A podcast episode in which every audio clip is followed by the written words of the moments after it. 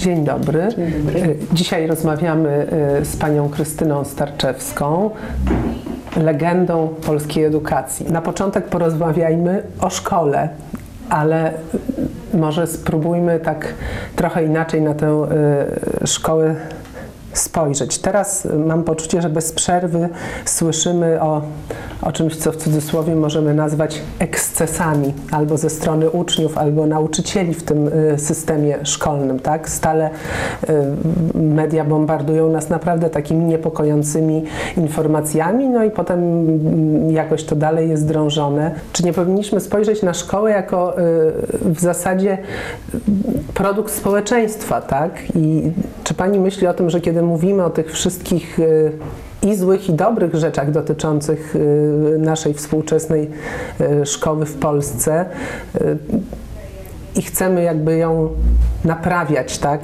Lo- Lokując różne jej wady, czy też możliwości, widząc możliwości poprawy w samej tej szkole, to może y, czasem warto y, cofnąć się dwa, trzy kroki do tyłu i pomyśleć, że ta szkoła w gruncie rzeczy jest taka jak y, społeczeństwo, które ją tworzy i któremu ona lepiej lub gorzej służy.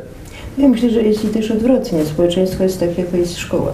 To znaczy, y, to jak wychowuje szkoła, to wprowadza w,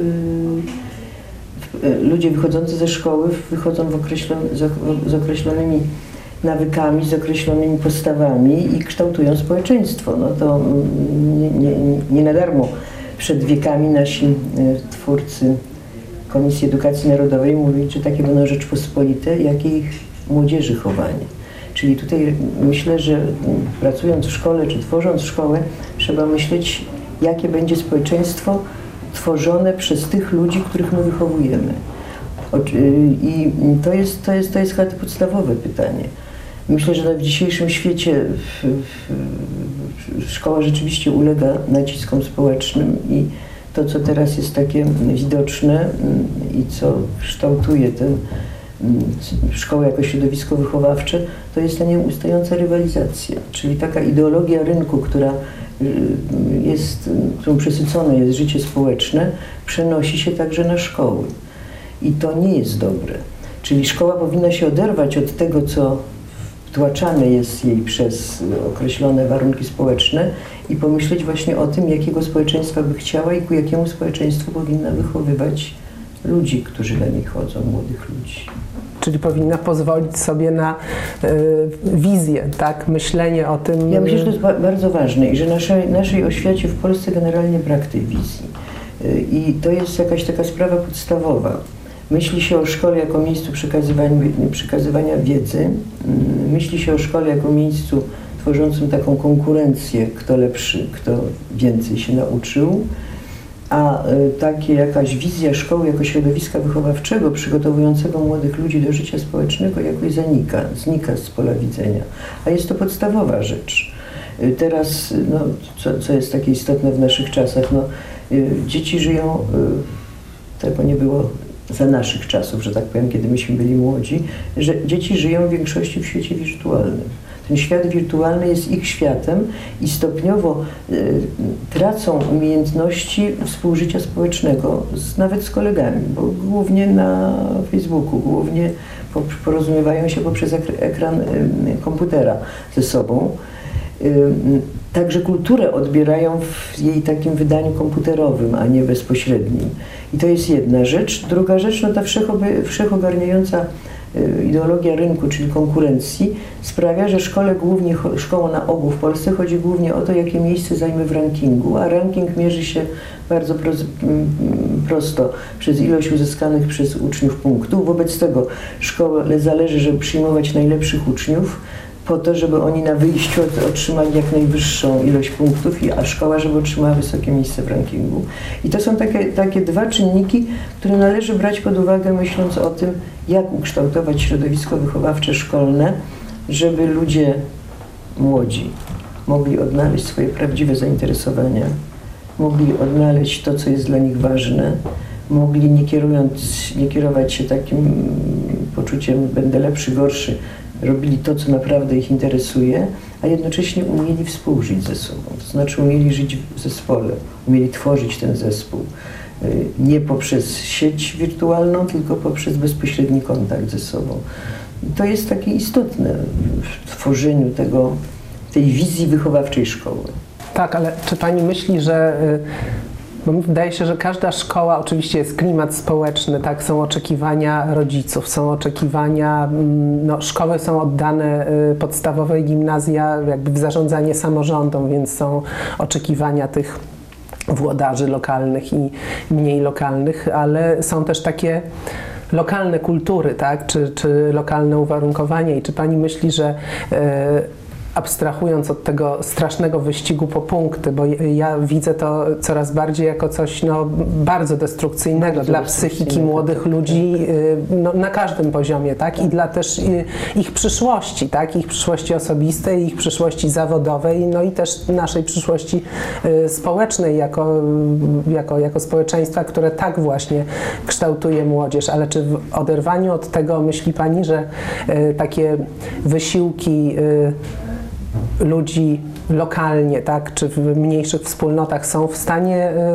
y, wpłynąć na to, że no, jakąś szkołę, jedną, drugą, trzecią przerabiamy, tak, no pani się udało, tak, jest, jest cały y, no ja zespół myślę, że to szkół, jest- ale to jest ja wyjątkowa myślę, to sytuacja. Strasznie ważny jest sposób przygotowania do pracy nauczycieli.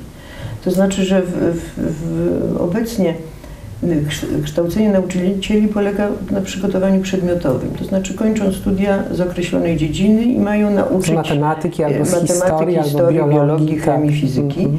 I to jest, mają tam jakieś zajęcia niby z psychologii rozwojowej, ale to nie, na to nie jest kładziony główny nacisk. Mi się wydaje, że y, szkołę tworzą jednak nauczyciele, zespół nauczycielski i oni powinni być do tego przygotowani trochę inaczej. W moim takim mm, myśleniu o tym, co tutaj można by zrobić, żeby właśnie szkoły stały się takim dobrym, sensownym środowiskiem wychowawczym, po pierwsze trzeba by zmienić sposób kształcenia nauczycieli. To znaczy uważam, że każdy, kto ma dostać uprawnienia do mm, tego zawodu, powinien przechodzić roczną praktykę w szkole specjalnie do tego wybranej, czyli w tych właśnie szkołach, które umieją tworzyć właściwe środowisko wychowawcze. I wtedy ten ranking o punkty mógłby zastąpić inny rodzaj rankingu, to znaczy wybór szkół, które mogłyby się nadawać na szkoły ćwiczeń dla studentów. I wtedy y, nie każdy człowiek może być nauczycielem. Są ludzie, którzy nie, po prostu tego zawodu się nie nadają ze względu na różne swoje właściwości psychiczne. Taki człowiek jakby rok w takiej szkole dobrej, pod okiem dobrych nauczycieli umiejących wychowywać, przeszedł taki mm, roczny staż, mógłby dostawać dyplom lub też, no niestety, trzeba by mu perswadować ten zawód, a skłonić go do innego zawodu w jego specjalności. Poza tym wtedy te dobre praktyki, bo mamy ileś bardzo dobrych szkół w Polsce, te dobre praktyki tych bardzo dobrych szkół tworzących właśnie to środowisko wychowawcze mm, takie właściwe, no mogłoby się rozpowszechniać, czyli dokonywałoby się nie przez nakaz ministerialny, tylko tak jakby od dołu reforma edukacji, wprowadzanie przez nauczycieli dobrze przygotowanych do zawodu i przez wzory pewnych szkół funkcjonujących według takich y, wartości wychowawczych i zasad, o których no, myślę, że za chwilę powiemy, to mogłoby się rozpowszechniać. I myślę, że to, to tędy jest droga, a nie poprzez właśnie ten, mm, mm, ten bo ten, ten y, w tej chwili ta mm, konkurencja między szkołami polega właśnie, polegająca właśnie na tych rankingach egzaminacyjnych prowadzi do tego, do powiększenia się stratyfikacji społecznej, do wzmożenia nierówności. Są szkoły tak zwane dobre, cudzysłowie, które uzyskują dużą ilość punktów, które nie przyjmują dzieci z orzeczeniami psychologicznymi, uchodźców, którzy nie znają dobrze języka polskiego, dzieci niepełnosprawnych. I w ten sposób tworzy dzieci ze środowisk y, takich, w których no, trudniej jest zdobyć jakiś tam poziom wiedzy. I w ten sposób no, tworzy się taka, takie rozwarstwienie bardzo dla rozwoju społecznego szkodliwe. Niebezpieczne wręcz, No, tak naprawdę. wręcz tak. niebezpieczne, a szkoły rejonowe, które muszą przyjmować wszystkich, są bardzo niechętne tym, którzy obniżają rankingi. W związku z tym te dzieci tam się nie czują dobrze, bo są niechciane przez dyrektorów i przez nauczycieli. No do nas na przykład przychodzą na egzaminy wstępne Mamy bardzo dużo uchodźców w szkole, kilkadziesiąt osób, które uczymy języka polskiego, które wprowadzamy do klas. To są często dzieci, które zaczynały w szkołach rejonowych i były tam tak traktowane jako obcy. No inaczej wyglądający, ciemna skóra, skośne oczy, nie umie polskiego, obniża ranking, bo przecież nigdy się nie nauczy, jeżeli dopiero rok temu czy dwa lata temu przyjechał do Polski, nie nauczy się na tym poziomie, żeby podnieść ten ranking. I tworzy się, jakby utrwala się to, co jest nowadą naszego społeczeństwa, czyli taki rodzaj ksenofobii, niechęci do obcych. Oni nam przeszkadzają, oni obniżają wyniki. Tymczasem obecność takich dzieci może być właśnie bardzo wychowawczym elementem pokazującym wielość kultur, różnorodność, różnorodność świata, oduczającym od ksenofobii, a uczącym tolerancji, akceptacji inności. I gdyby to nagradzano, to wtedy też inaczej by się do tego odnosiły szkoły. Czyli no, myślę, że to jest niesłychanie ważne, żeby pomyśleć o takim stworzeniu takich właściwych miejsc wychowawczych, jakim mogłaby być szkoła. Nie tylko społeczność oddziałuje na szkołę, ale dobrze prowadzona szkoła z takimi wartościami, które no, są korzystne dla życia społecznego, może także oddziaływać na, na, na lokalne społeczeństwo. No my na przykład mamy tutaj taki klub wielokulturowy, organizujemy takie wieczory poświęcone różnym kulturom. Mamy 16 narodowości w szkole, dzieci z różnych stron świata i organizujemy takie wieczory danej kultury. Wieczór wietnamski, wieczór tybetański, wieczór y, chiński mm, y, i ogłaszamy to plakatami, przychodzą ludzie z dzielnicy, także szkoła także nie tylko wychowuje dzieci, ale w pewnym stopniu może także wychowywać społeczność lokalną, czyli wciągać ją do, do współpracy. I to mi się wydaje jest szalenie ważne, to jest misja szkoły nie tylko dla siebie, ale także dla właśnie okolicy. Dla wspólnoty, tej, dla w, której w której szkoła działa. Ale ja mieszkam w takim miejscu w okolicach Warszawy, gdzie jest sporo uchodźców tak. Y, i słyszę o tym, jak y, naprawdę ciężko y, tym dzieciom uchodźczym jest tam w tych szkołach, do tak których jest, chodzą. Tak jest. jest to no naprawdę obraz przerażający. Tak, tak? No. I mimo y, pojedynczych ludzi, którzy wkładają często olbrzymi wysiłek w to, żeby... Nastawienie całej społeczności na, jest negatywne. Na, tak? Nastawienie społeczności całej jest negatywne. Niestety często nastawienie większości nauczycieli też jest w gruncie bo rzeczy oni obniżają negatywne. średnią. Tak, bo oni obniżają średnią. No ale jak nie oderwiemy się od tej średniej, to, to nie jest tylko problem uchodźców, to jest w ogóle problem wszystkich, którzy jakby nie, nie łapią się w takich schematach. No, to jest tak? znacznie poważniejszy, to jest problem tak. w ogóle, dlatego że to jest problem y, utrwalania w dzieciach albo y, takiego nastawienia rywalizacyjnego, albo też poczucia niższości, jeżeli się w tej rywalizacji nie wygrywa.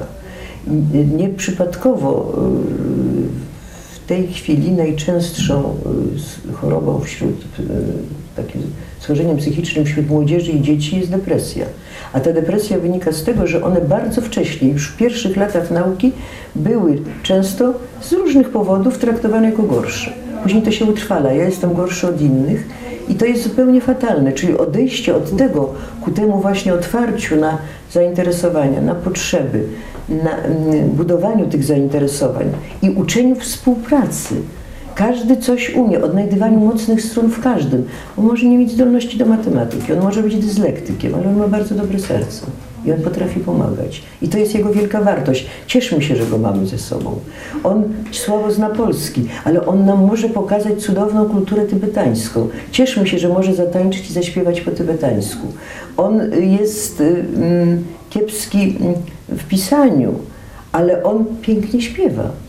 Proszę bardzo, niech y, y, y, zaśpiewa w, chórze naszym szkolnym albo niech sam wystąpi na scenie. I wtedy w dzieciach buduje się poczucie wartości związane z tym, kim one są, a nie negację, ponieważ uzyskał jedynkę, ponieważ nie, nie, nie przyczynił się do tego mm, w tym rankingu do jakiegoś wysokiego miejsca i ponieważ jest gorszy. No, tutaj jest jeszcze jedna sprawa, którą uważam, że powinna być załatwiona. To jest sprawa ocen ta, mm, która, ta, którą także, na którą także chorują rodzice. Musisz być lepszy od innych. Czyli musisz mieć wyższą ocenę. I stawianie tych cyferkowych ocen już maluchom 6 czy 7-letnim utrwala w nich takie poczucie albo gorszości, albo przebojowości. Ja muszę być lepszy. Ja cierpię, jeżeli ktokolwiek będzie miał wyższą, wyższy stopień ode mnie, bo ja muszę być najlepszy. I jedno i drugie jest szkodliwe. Także odchodzenie od ocen cyferkowych, zwłaszcza w młodszych klasach, do takiej oceny opisowej. Powinno się to uzupełnić. To jest jakoś u Ciebie słabe, ale w tym jesteś dobry. pokazujące, co człowiek ma robić ze sobą, żeby rozwinąć to, co w nim jest silne, to, co jest, buduje jego osobowość. No tak, tylko do tego jakby my, świat dorosłych, tak, musimy mieć e, rodzaj zgody między sobą, że to jest dobre, bo ja pamiętam jak w klasach y, teraz do trzeciej klasy włącznie y, oficjalnie nie stosuje się tych y, ocen cyferkowych. Pamiętam, kiedy w klasie mojej córki pani nauczycielka powiedziała w trzeciej klasie, że nadal będzie stosować ocenę opisową, zresztą robiła to moim zdaniem całkiem nieźle. Połowa rodziców zaprotestowała i powiedziała, że skoro dzieci za rok idą do czwartej klasy, to już w trzeciej klasie powinniśmy ich przyzwyczajać do tego, że dostaną cyferki. I pamiętam no swój straszny protest. Tak. Ja się nie zgodziłam i dopiero pod koniec trzeciej klasy no, wprowadzono, cyferki. wprowadzono cyferki tylko pozytywne. Także to i tak było takie, że te, no, tak, tylko no czwórki, piątki, tak, szóstki, tak, tak, ale generalnie i, i to naprawdę nie nauczycielka chciała wprowadzić te cyferki, tylko rodzice mówili, że to będzie bardzo dobre dla dzieci. Nie, no nie pani, ja, ja no. powiem inną historię. Płacze dziewczynka tutaj na korytarzu, ja podchodzę do niej, pytam się, czemu płaczesz? Ona mówi, bo dostałam piątkę na klasówce. Ja mówię, jak to dostałeś Świetnie, piątkę i płaczesz? Nie, ale Zuzia dostała szóstkę, a mama powiedziała, że jak ktoś będzie ode mnie lepszy, to mi zabierze laptopa. Więc to jest, rodzice ulegają, albo wręcz wprowadzają. Tutaj szkoła musi także wychowywać w pewnym stopniu rodziców. Pokazywać, dlaczego to nie jest najlepsze. Pokazywać, do czego to prowadzi właśnie ten, ten rodzaj takiej napiętej rywalizacji między dziećmi. Mm, no i, mm, i myślę, no tak, no to, to, to jest zadanie, że tak powiem. Dorosłych. Tak. To jest zadanie dorosłych, dorosłych tak. tak. A wróćmy jeszcze do, bo Pani powiedziała, no to w kształceniu nauczycieli, tak, to, y, to się wydaje y, mm, bardzo takie logiczne, tak? No, oni, oni są sercem tego systemu, ale już wydaje się, że 25 lat wolnej Polski za nami zmieniło się jakoś to kształcenie nauczycieli. Nie, ono Czy się, nie, nie, uważa Pani, że ono się w ogóle nie zmieniło? Nie, nie, ono się zmieniło, ale niekoniecznie pozytywnie. To znaczy y, te seminaria nauczycielskie zniknęły.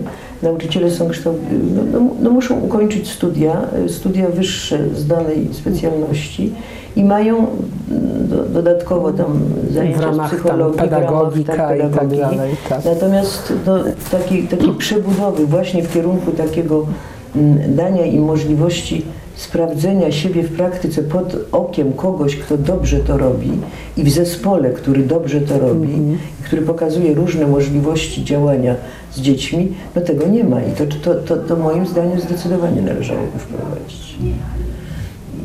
Bo, bo bez tej zmiany sposobu kształcenia nauczycieli, którzy są przyzwyczajeni do cyferek, do konkurencji, do podbijania tej konkurencji, do rywalizowania, i to jest taka norma, że tak powiem. Tu jest jeszcze jedna niesłychanie ważna sprawa. No, zmiana systemu autorytarnego, systemu wychowawczego na taki system korczakowsko-partnerski. I to jest bardzo ważne, bo to może nauczyć tych młodych ludzi i współdziałania, i odpowiedzialności nie tylko za siebie, ale za tworzoną z innymi wspólnotę. Myśmy to rozwiązali w ten sposób, że wprowadziliśmy demokrację szkolną. To znaczy u nas istnieją trzy szkolne stany, rodzice, nauczyciele i uczniowie i istnieje monteskiuszowski trójpodział władzy, czyli istnieje Sejm Szkolny, rząd, czyli Rada Szkoły i niezawisły sąd szkolny, do którego wybiera się ludzi z tych trzech stanów. Także dzieci uczą się zarządzać szkołą, na przykład w Radzie Szkoły mamy ministerstwa, często ministrami zostają dzieci, które właśnie kierują rozmaitymi dziedzinami takiej wychowawczej działalności szkolnej, znaczy pracy społecznej w szkole. A jednocześnie są przy nich nauczyciele i są rodzice, którzy się w to włączają. I taka, takie, to często dorosłym jest trudniej nawet niż dzieciom. Uczyć się dialogu, porozumiewania, wspólnego głosowania. Mamy niezawisły sąd szkolny, przed którym można powołać dyrektora i nauczyciela, jeżeli się uważa, że on był niesprawiedliwy, czy zrobił coś takiego, co kogoś krzywdzi. I to myślę trudna droga, powolna, ale taka droga do uczenia współpracy. To jest niesłychanie ważne, uczenia pracy zespołowej, uczenia tego, że jestem odpowiedzialny nie tylko za siebie, ale za tą społeczność, którą z innymi współtworzę. I mogę decydować. Ja, dziecko, 14-letnie, 15-letnie mogę decydować o różnych sprawach, które się w szkole będą rozgrywać. I to daje dzieciom rzeczywiście taki napęd do, do działalności społecznej i uczy ich często więcej niż lekcja, y, na której muszą opanować określone wiadomości. Ważne jest także, żeby y, w czasie tych opanowania tych rozmaitych wiadomości też była, była możliwość pracy zespołowej i rozumienia, a nie tylko uczenia się y, faktów, prawda? Do czego te fakty służą. Teraz do faktów bardzo łatwo dotrzeć przez internet. Chodzi o to, jak je wykorzystać do rozwiązywania problemów takich trudniejszych, dojrzałych, bardziej ciekawych. No tak, a to wymaga y, też zupełnej rewolucji w pracy nauczycieli. Tak? I dlatego właśnie mówię Tak, o tych szkołach tak. ćwiczeń. Mhm. Jeżeli byłoby ileś szkół, które by w ten, to, tymi metodami pracowały, to nauczyciele się tego nie nauczą, nie praktykując Na studiach się nie nauczą. Nie nauczą. I ja myślę, że właśnie to jest bardzo ważne, żeby mm, wynajdywać nie szkoły, które uzyskały więcej punktów, bo przyjęły tylko najlepszych, ale szkoły, które umieją pracować z dziećmi trudnymi, które umieją pracować z dziećmi wymagającymi specjalnej opieki, z dziećmi kierowanymi przez psychologię, e, przez poradnie psychologiczne, z uchodźcami, z dziećmi z innych kultur i, i także umieją wciągnąć do współpracy innych. Jak nauczyciel w takiej szkole popraktykuje, to będzie to umiał później realizować w swojej szkole. Ja myślę, że to jest jeszcze jedna bardzo ważna sprawa, już taka zupełnie mm, y, jest bardzo zła w tym y, układ podstawy programowej, czyli tych treści, których się w szkole nauczy. I to na przykład mogę podać na przykładzie gimnazjum. Trzyletnie gimnazjum, program historii kończy się na I wojnie światowej, a program polskiego idzie do współczesności. I tak dzieci na przykład na jednej lekcji czytają na polskim kamienie na szaniec, a na historii uczą się o powstaniu styczniowym. I robi im się kasza w mózgu. To znaczy, szkoła nie jest nastawiona na całościowe rozumienie rzeczywistości i świata, tylko na uczenie w poszatklatkowany sposób faktów, żeby później to sprzedać na egzaminie i uzyskać punkt. I tutaj, tutaj już nie kształcenie nauczycieli, ale zmiana, pewna zmiana systemowa byłaby konieczna. No ja zdecydowanie opowiadam się tak, jak to było po reformie Andrzejewicza przed wojną, za czteroletnim gimnazjum, zwłaszcza, że teraz idą sześciolatki. Pełne czteroletnie gimnazjum zakończone no, czymś w rodzaju małej matury, czyli takim dające pełne wykształcenie ogólne, w podstawowe, podstawowe wykształcenie ogólne. A potem dopiero Podział na te różne. nie, no liceum typy, tak? ogólnokształcące, przygotowujące do studiów, z podziałem tak jak było na klasy humanistyczne, matematyczne, takie, żeby dzieci się przy, przychowały do tych studiów, które wybrały. Szkoła zawodowa dwuletnia, szykująca do zawodu określonego i technikum, które daje i możliwość studiów, i możliwość pracy zawodowej. Ale ten, to, żeby dzieci kończące gimnazjum umiały odróżnić Hitlera od Piłsudskiego i wiedziały, kim był Stalin, i wiedziały, co to była Solidarność, czyli uczyły się współczesnej historii, jest niesłychanie ważne, bo nie wszystkie dzieci idą do liceum, gdzie to się uzupełnia. Pierwsza klasa licealna to jest właściwie kontynuacja gimnazjum. Dopiero druga i Tak, trzecia to tak, jest ten wybór mhm. przedmiotów. Nie wszystkie dzieci idą do liceum, niektóre idą się uczyć zawodu, gdzie nie ma już przedmiotów. I proszę sobie wyobrazić, że część społeczeństwa ludzi, którzy będą głosować, wybierać, y, przyjmować określone opcje polityczne, nie ma pojęcia o XX wieku, o historii dwudziestowiecznej. Czyli właściwie nie wie nic. Tak, I to, jest, to, jest, niewyobrażalne. to jest ja niewyobrażalne, ale tak, Tak. jest. I to jest rzecz, która powinna być zmieniona. I to nie wymaga wielkiego trudu. y, Wprowadzenie właśnie tych czteroletnich gimnazjum dla wszystkich. Tym by to się różniło od tego przedwojennego systemu, że tam było to właśnie tylko dla inteligencji, czteroletnie gimnazjum, dwuletnie liceum. A teraz wszyscy musieliby kończyć takie gimnazjum. Czy on będzie y, kopał doły, czy zostanie profesorem Profesorem, uniwersytetu, to podstawową wiedzę historyczną, przyrodniczą powinien mieć taką samą. Potem będzie sobie dalej to rozwijał. I to mi się wydaje taka, mm, niezależnie od tego kształcenia nauczycieli, taka strukturalna reforma i zmiana tego, mm, tych podstaw programowych tak, żeby mogła zaistnieć korelacja między pokrewnymi przedmiotami. To nie tylko dotyczy polskiego i historii ten brak korelacji. Y, Skarży mi się fizyk, że on y, przerabia pewne zagadnienia, które, na które mu wskazuje podstawa programowa, ale nie, dzieci nie są jeszcze do tego przygotowane matematycznie, bo nie ma też korelacji między matematyką a nauczaniem fizyki. Wszystko jest poszufladkowane.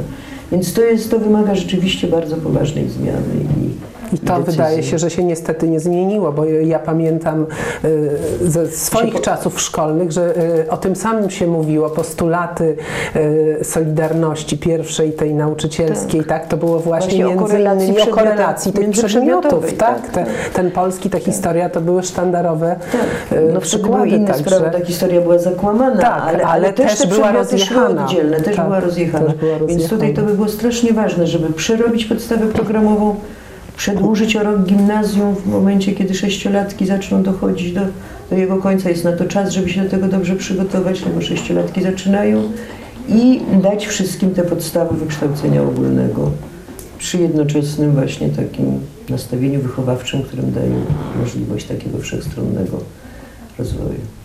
A w tej szkole takiej dzisiaj, jaka ona jest, tak, no, y, z jej wszystkimi ułomnościami, y, my jako rodzice, tak, jak y, mądrze wspierać dzieci, które ja mam wrażenie, że nieustająco przechodzą kryzysy związane z tym, że chodzą do szkoły i to bez względu na to, czy to są dzieci, które według tych obiegowych opinii w szkole sobie nie radzą, bo są źle oceniane, tak, bo na przykład nie liczą wystarczająco dobrze albo nie źle im służy ta rywalizacja, czy też y, mm, podobne, choć oczywiście inne, ale, ale dla nich równie męczące kryzysy przychodzą, przychodzą te dzieci, które Najlepsze, tak. najlepsze, tak, Bo one boją też się, że spadną z tej góry, tak, albo bo y, już nie mogą wytrzymać właśnie tego, że cały Napięcie czas tak, te, tak, tego tak. napięcia, albo że im mówią jeszcze, zrób jeszcze, jeszcze jesteś dobry, jeszcze możesz Nie, więcej. nie, no więc ta, tak? ta likwidacja tej rywalizacji jest naprawdę podstawową sprawą i zajęcie się, się tworzeniem takich, no takim dobrą, dobrą metodą, którą teraz się stosuje w szkołach, która jest polecana, jest metoda projektów.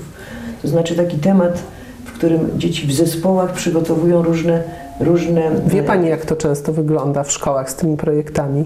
Z tym, jak te grupy są tworzone, na przykład te projektowe, albo jak to wygląda, że No dzieci wiem, ja- same sobie wybierają to, co chcą zrobić. To, mm, no niestety, mm, znowu to jest tak, to jest teoretycznie to jest świetna metoda i jako dobra metoda, osoba, tak. która jakby działa w y, organizacji pozarządowej, pracuje i pracuje z innymi organizacjami pozarządowymi, mogę powiedzieć, że to jest w ogóle fantastyczna szkoła nauczenia się wszystkiego, tak? Tak, tak, Robienie razem czegoś, Czegoś, dla tak. dobra innych jeszcze najlepiej, tak? Można się naprawdę nauczyć dużo więcej niż w szkole. A Jak słyszę o projektach szkolnych, gdzie uczniowie na przykład dobierają się tylko tak, jak się już lubią, tak? Albo tylko ci, którzy najlepsi z najlepszymi. Zostają te właśnie dzieci uchodźcze, których nikt nie chce do tych No, projektów, rola tak? nauczycieli. I, I nauczyciele, którzy z, wobec tego stają się bierni, bezradni, nie, Nie, wiedzą, no, co mają nauczyciele zrobić. powinni tutaj Tak. pomóc w tym. Poza tym te tematy, jeżeli jest jeden temat taki wiodący, no u nas to my tak robimy, że mamy jeden temat ogólny i później tematy, ileś tam, kilkanaście tematów takich, które mogą dzieci zainteresować. Oni rzeczywiście samodzielnie się zapisują, kto, ci, którzy chcą z różnych klas do tego, kierując się tym tematem. No i to jest taki dobór trochę losowy. Czasem się zapisują jacyś przyjaciele, którzy chcą razem pracować. No i ważne jest, jak, jak, jak to im wychodzi, jak to robią. Ka przy każdym projekcie współpracuje nauczyciel, no a później jest takie wielkie święto prezentacji tych projektów. No i, mm, no i na ogół to, to bardzo dobrze wychodzi. Bo lubią to, prawda? Bo jak już lubią, mogą bo mają to robić, samą, to samą lubią. pracę, tak. Wybierają sobie taki temat, który im w ramach tego jednego dużego tematu odpowiada. No i później też zastanawiają się, jak to zaprezentować, żeby to wyszło, żeby to zaciekawiło. E, Tutaj przy okazji, no także mm, często takie, takie robimy tematy, żeby one mogły na przykład robić wywiady na ulicach z ludźmi, żeby mogli też odwiedzać różne miejsca, w których, w których się czegoś dowiadują.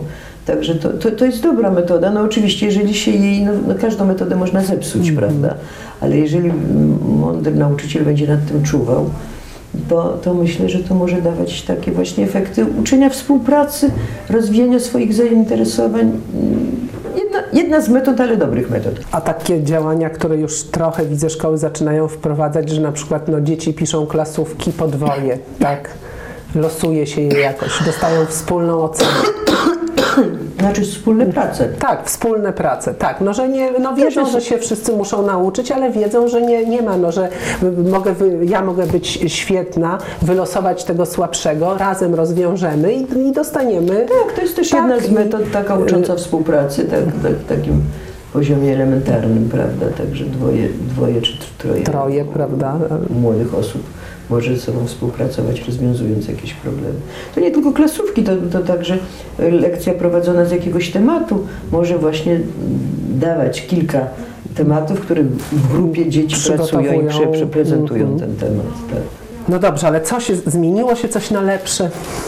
Bo mamy dużo postulatów, co jeszcze się powinno zmienić, ale czy ta szkoła y, dzisiaj, po tych Ja myślę, że są 25 bardzo, latach, nie, nie to tak jak można powiedzieć o ludziach, no są różni ludzie i tak samo są różne Mhm. szkoły. Y, y, Szansa, którą dostaliśmy, to była szansa na tworzenie szkół niezależnych. No myśmy powstali w 1989 roku, czyli mamy w tej chwili 25-lecie, obchodzimy Mhm. istnienia naszej szkoły.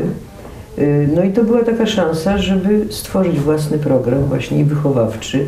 Właśnie tą demokrację szkolną stworzyliśmy i także program dydaktyczny. Myśmy stworzyli program, w którym przedmioty były bardzo blisko z sobą skorelowane. Wprowadziliśmy przedmioty, których nie było. Na przykład do dzisiejszego dnia uczy się u nas filozofii od początku, od gimnazjum, historii sztuki, po to, żeby poszerzyć tą humanistykę. Tylko później, jak dostaliśmy uprawnienie szkoły państwowej, musieliśmy przyjąć podstawy, czyli musieliśmy z naszego programu tego ko- skorelowanych przedmiotów zrezygnować. No i to jest właśnie to, co. co ale to, że mm, myślę, że w tym kierunku dobrze jest iść, to znaczy mm, dawać szkołom autonomię, możliwość realizowania, jeżeli są jakieś pomysły, oczywiście trzeba je zatwierdzić, ale jeżeli są jakieś ciekawe pomysły wychowawcze, czy edukacyjne, czy metodyczne, to powinno być prawo do ich stosowania.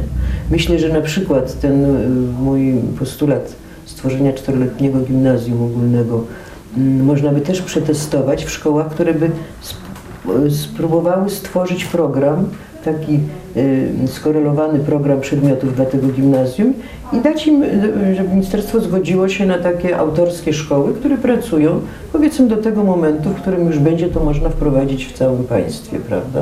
Wtedy się bierze, weźmie pod uwagę wyniki ich Doświadczeń, tak. doświadczeń ich pracy. No my mamy w tej, zespół w tej chwili siedmiu szkół, powstaje szkoła ósma w naszym zespole, bardzo ciekawa, realne liceum, które będzie czteroletnim liceum i poza mm, mm, przedmiotami ucząc, y, ogólnymi, których będzie uczyć do matury, będzie też uczyć takich miękkich umiejętności, które są potrzebne w pracy w różnych dziedzinach, w różnych, w różnych strukturach. I bardzo rozbudowana będzie informatyka, która też będzie potrze- potrzebna pracownikom w różnych dziedzinach. I kończący te, te realne liceum człowiek będzie mógł iść na studia, będzie miał maturę, ale będzie też mógł znaleźć pracę, jeżeli nie będzie chciał przed pójściem na studia gdzieś, posiadając takie umiejętności informatyczne. I to teraz się dzieje, prawda? Teraz pierwsza będzie O- Od rekrutacja, września tak? zacznie. To będzie nowa szkoła, tak, nowa szkoła, która będzie działać od września. No ale myślę, że w ten sam sposób można by stworzyć właśnie czteroletnie gimnazjum po to, żeby wypróbować, jak tam ułożyć ten program, jak skorelować przedmioty i później nie, nie wydawać zarządzenia, póki się tego nie wypróbuje. I no, takim postulatem byłoby właśnie zwiększenie autonomii szkół i danie większych szans na tworzenie szkół autorskich, takich, które by wprowadzały coś nowego. No są na przykład teraz takie trendy, żeby nie dzielić dzieci, no tak jak w Montessori, nie dzielić dzieci według wieku, tylko robić takie wspólne, tak. wielowiekowe Mhm. grupy, żeby właśnie mm, em, wprowadzać program dostosowywać do dziecka, a nie dziecko do programu, prawda? Tak, także są różne pomysły i myślę, że dobrze by było, żeby one były po prostu sprawdzane w praktyce mm, przez tych ludzi, którzy mają odwagę się podjąć prowadzenia takiej szkoły z takim ciekawym programem. A rodzice? Jeszcze wróćmy do, do tych rodziców. Co ma robić rodzic takiego zrozpaczonego nastolatka, który mówi, że on już nie pójdzie więcej do szkoły z takiego albo innego powodu, albo mówi, uczy się, uczy 3 lata, a pani mu mówi, że go nie dopuści do matury na poziomie rozszerzonym, bo zaniży średnią, tak? Bo zda przecież tę maturę na pewno, bo się już dobrze uczył, ale nie na powyżej 90%. I mu nauczyciel mówi, nie będziesz dziecko zdawać tej matury, bo mi popsujesz statystykę. to jest sprawa, sprawa szkoły właśnie, żeby ta szkoła nie kierowała się wyłącznie tymi sprawami statystycznymi, tylko dobrem dziecka i jego rozwojem. E, No, rodzice powinni jak najaktywniej brać udział w, decydowaniu o tym, co ma być w szkole. No ale żeby mogli to robić, to szkoła musi stworzyć warunki. Musi być otwarta Zaprosić do tego, y, do współudziału, współpracy, y, do tworzenia takich. No nie wiem, no u nas to się sprawdza, te, te właśnie ta demokracja szkolna, współpracy dzieci, nauczycieli i rodziców i myślę, że to jest taki pomysł, który w, różnych, w różny sposób realizowany może, mógłby być realizowany w różnych szkołach. Mm, No ale przede wszystkim rodzice powinni mm, sami nie, nie e, sprzyjać właśnie temu, co jest wadą współczesnej edukacji, to znaczy nie sprzyjać temu rozwarstwieniu, temu ja, moje dziecko tylko z... Ja, ja, ja, ja przytoczę taki przykład, jak to się często dzieje to właśnie pod wpływem rodziców. Przychodzi chłopiec do nas na egzamin wstępny, siada i zaczyna płakać. Ja się pytam, czemu płaczesz od, od razu? Bo ja się i tak nie dostanę. A dlaczego tak myślisz? Bo ja, proszę pani, byłem w spadzie, a ze spadu to się nikt nigdzie nie dostanie. Mówię, gdzie ty byłeś?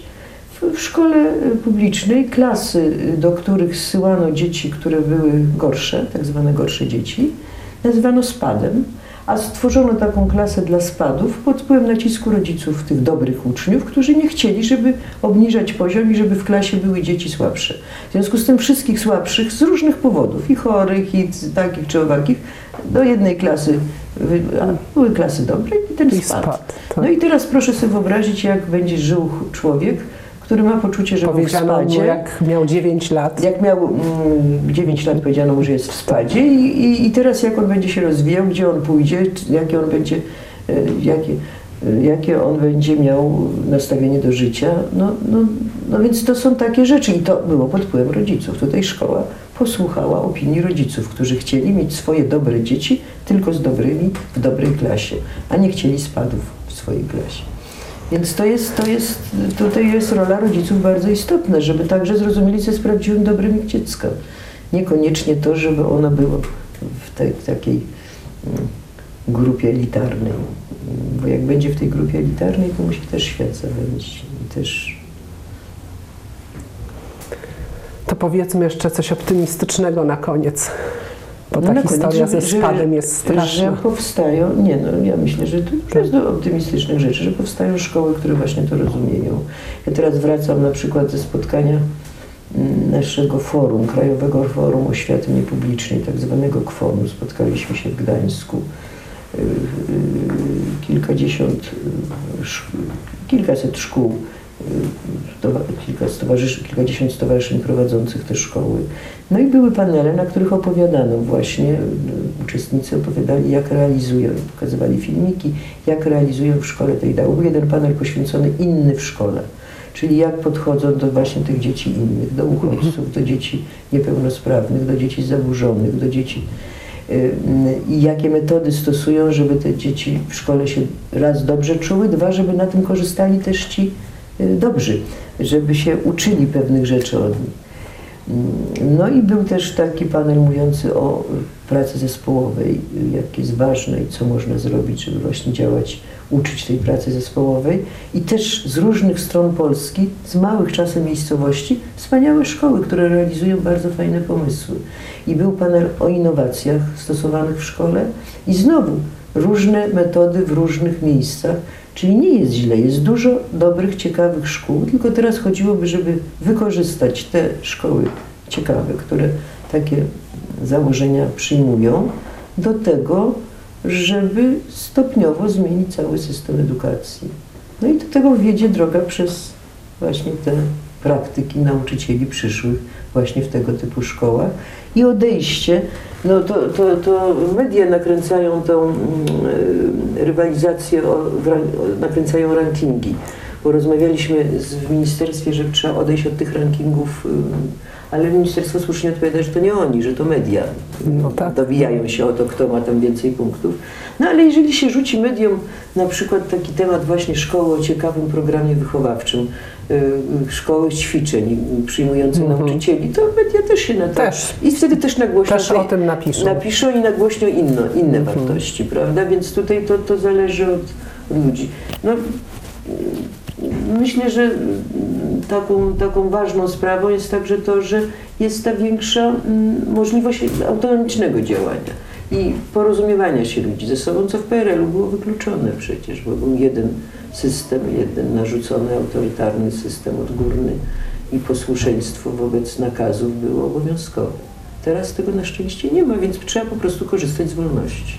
I nie korzystać po to, żeby się bić wzajemnie, kto jest lepszy, kto ma więcej punktów, tylko po to, żeby współpracować, żeby zmienić ten system. Dziękuję bardzo za rozmowę.